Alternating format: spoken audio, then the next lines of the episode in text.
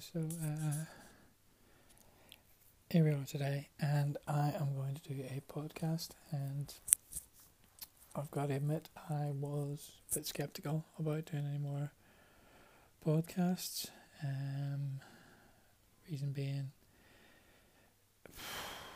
um, I suppose, longest time, just obviously, just think go to work, come home, nice and easy, okay? But I'm sort of quite stable, nice and easy, no problems at all.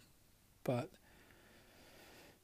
given what's happened lately, I've decided I need to change my mindset completely because now watching everybody around the world probably doing the same thing, everybody's scrambling around.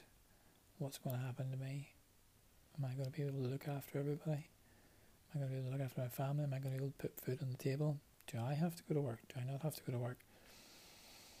So I stumbled across a, a group, Acquisition Hackers. I thought, free 30 day challenge. Okay. Definitely very, very skeptical. Um, but is it free? Time will tell. Um, but it's a 30 day challenge. Change your mindset and give you the tools. You might not know what you want to do or say right now, but I'm going to do the challenge, do it for 30 days. It was about posting videos and stuff like that. And I mean, I do all my wee TikToks and Facebook Lives with, with Connor and the kids and have a bit of a laugh. But I don't really feel totally comfortable in front of the camera. So, and I'm sure I'm not alone with that either. But I decided that I would do a podcast and I'm going to do one for this 30 day challenge and see how it goes. Now, this could be great and it could be a really great challenge. It might not be.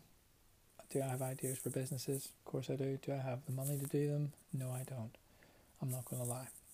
But I have ideas for businesses. I do think there's certain things that, where I live currently, there's businesses that are missing that could serve the, the wider public.